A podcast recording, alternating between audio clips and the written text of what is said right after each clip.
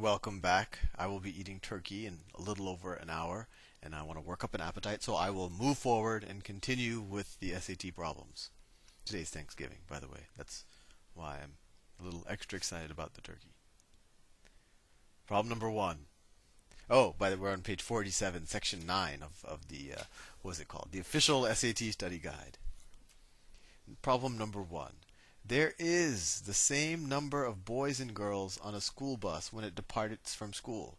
At the first, so let's say boys. So at the beginning, boys equals girls. I don't know if this is going to be useful for me to write that, but let's let's see.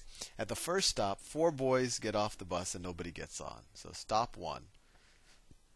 Stop one. So minus four boys. After the first stop, there are twice as many girls as boys on the bus. So now their girls is equal to 2 times 2 times the boys. How many girls are there on the bus? So you could almost do this by inspection, but what you could say is, well, here there there were the boys is equal to the girls, right? Then we subtract 4 from the boys. So this b is actually a different b. This is 2 times the new one, b minus 4. Why does that make sense? Well, we have we start off with b boys. At the first stop, 4 get off. So now there are b minus 4 boys. And at the end, it says that there are twice as many girls as there are boys now. And b minus 4 are the number of boys there are now. So now girls is equal to 2 times b minus 4. But we also know that girls is equal to this initial b, right? So we say b is equal to 2b minus 8. I just distributed the 2. And then if we subtract b from both sides, you get, and add 8 to both sides, you get 8 is equal to b.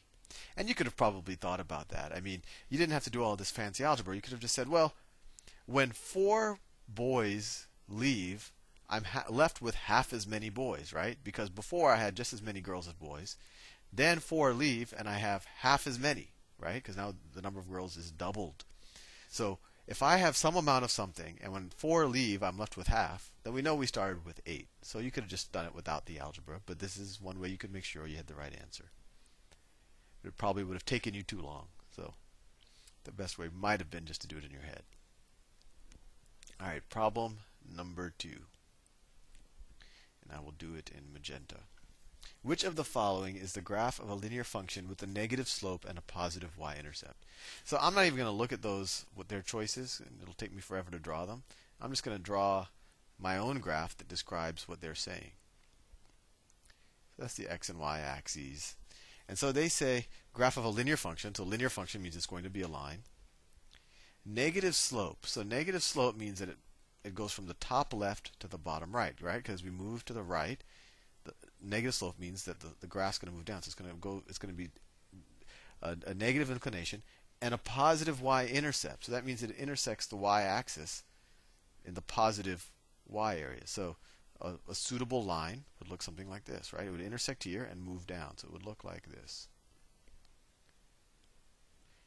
And if we look at the choices of which ones do that, well, D is the only one that looks like what I just drew. So the choice is D. Problem number three. Problem three. Refer to the following price list, I guess, for problems three and four. So let me draw the price list. So number of donuts. Donuts. I can never spell donuts. I always want to write out dough. But anyway, donuts. And then it says total price. Total price it says if I get one donut, it's going to cost me 40 cents.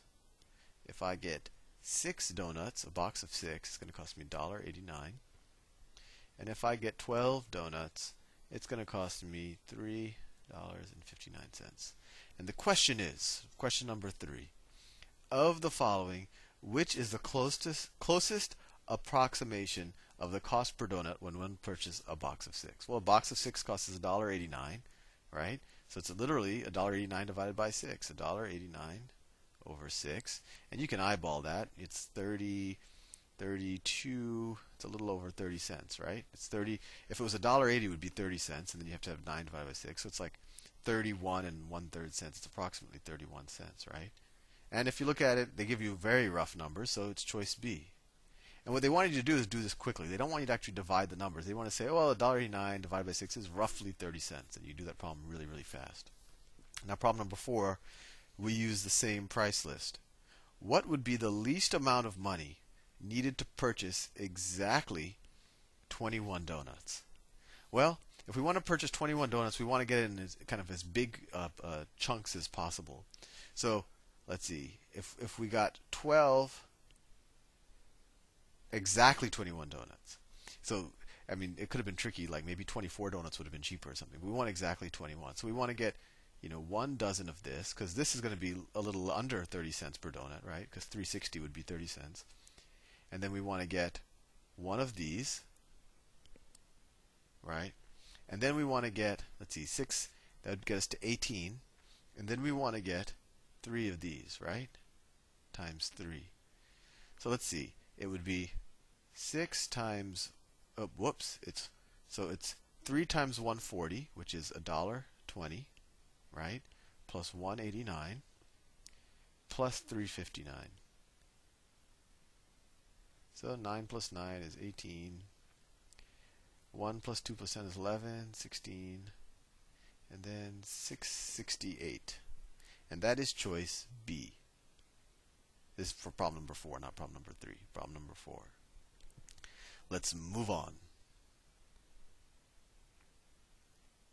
And we'll switch colors. I will switch colors. Number five. I think I'm going to have to do some drawing now. The figure above, which which of the following is closest to h of 5? Yeah, I'll have to draw that one. So let me draw the coordinate axes. Uh, that's my x-axis. This is my y-axis. Let's see, the graph does something, something like this. Something like, let me, let me draw the markers. So, alright, so this is 2, 4, 6, and so on.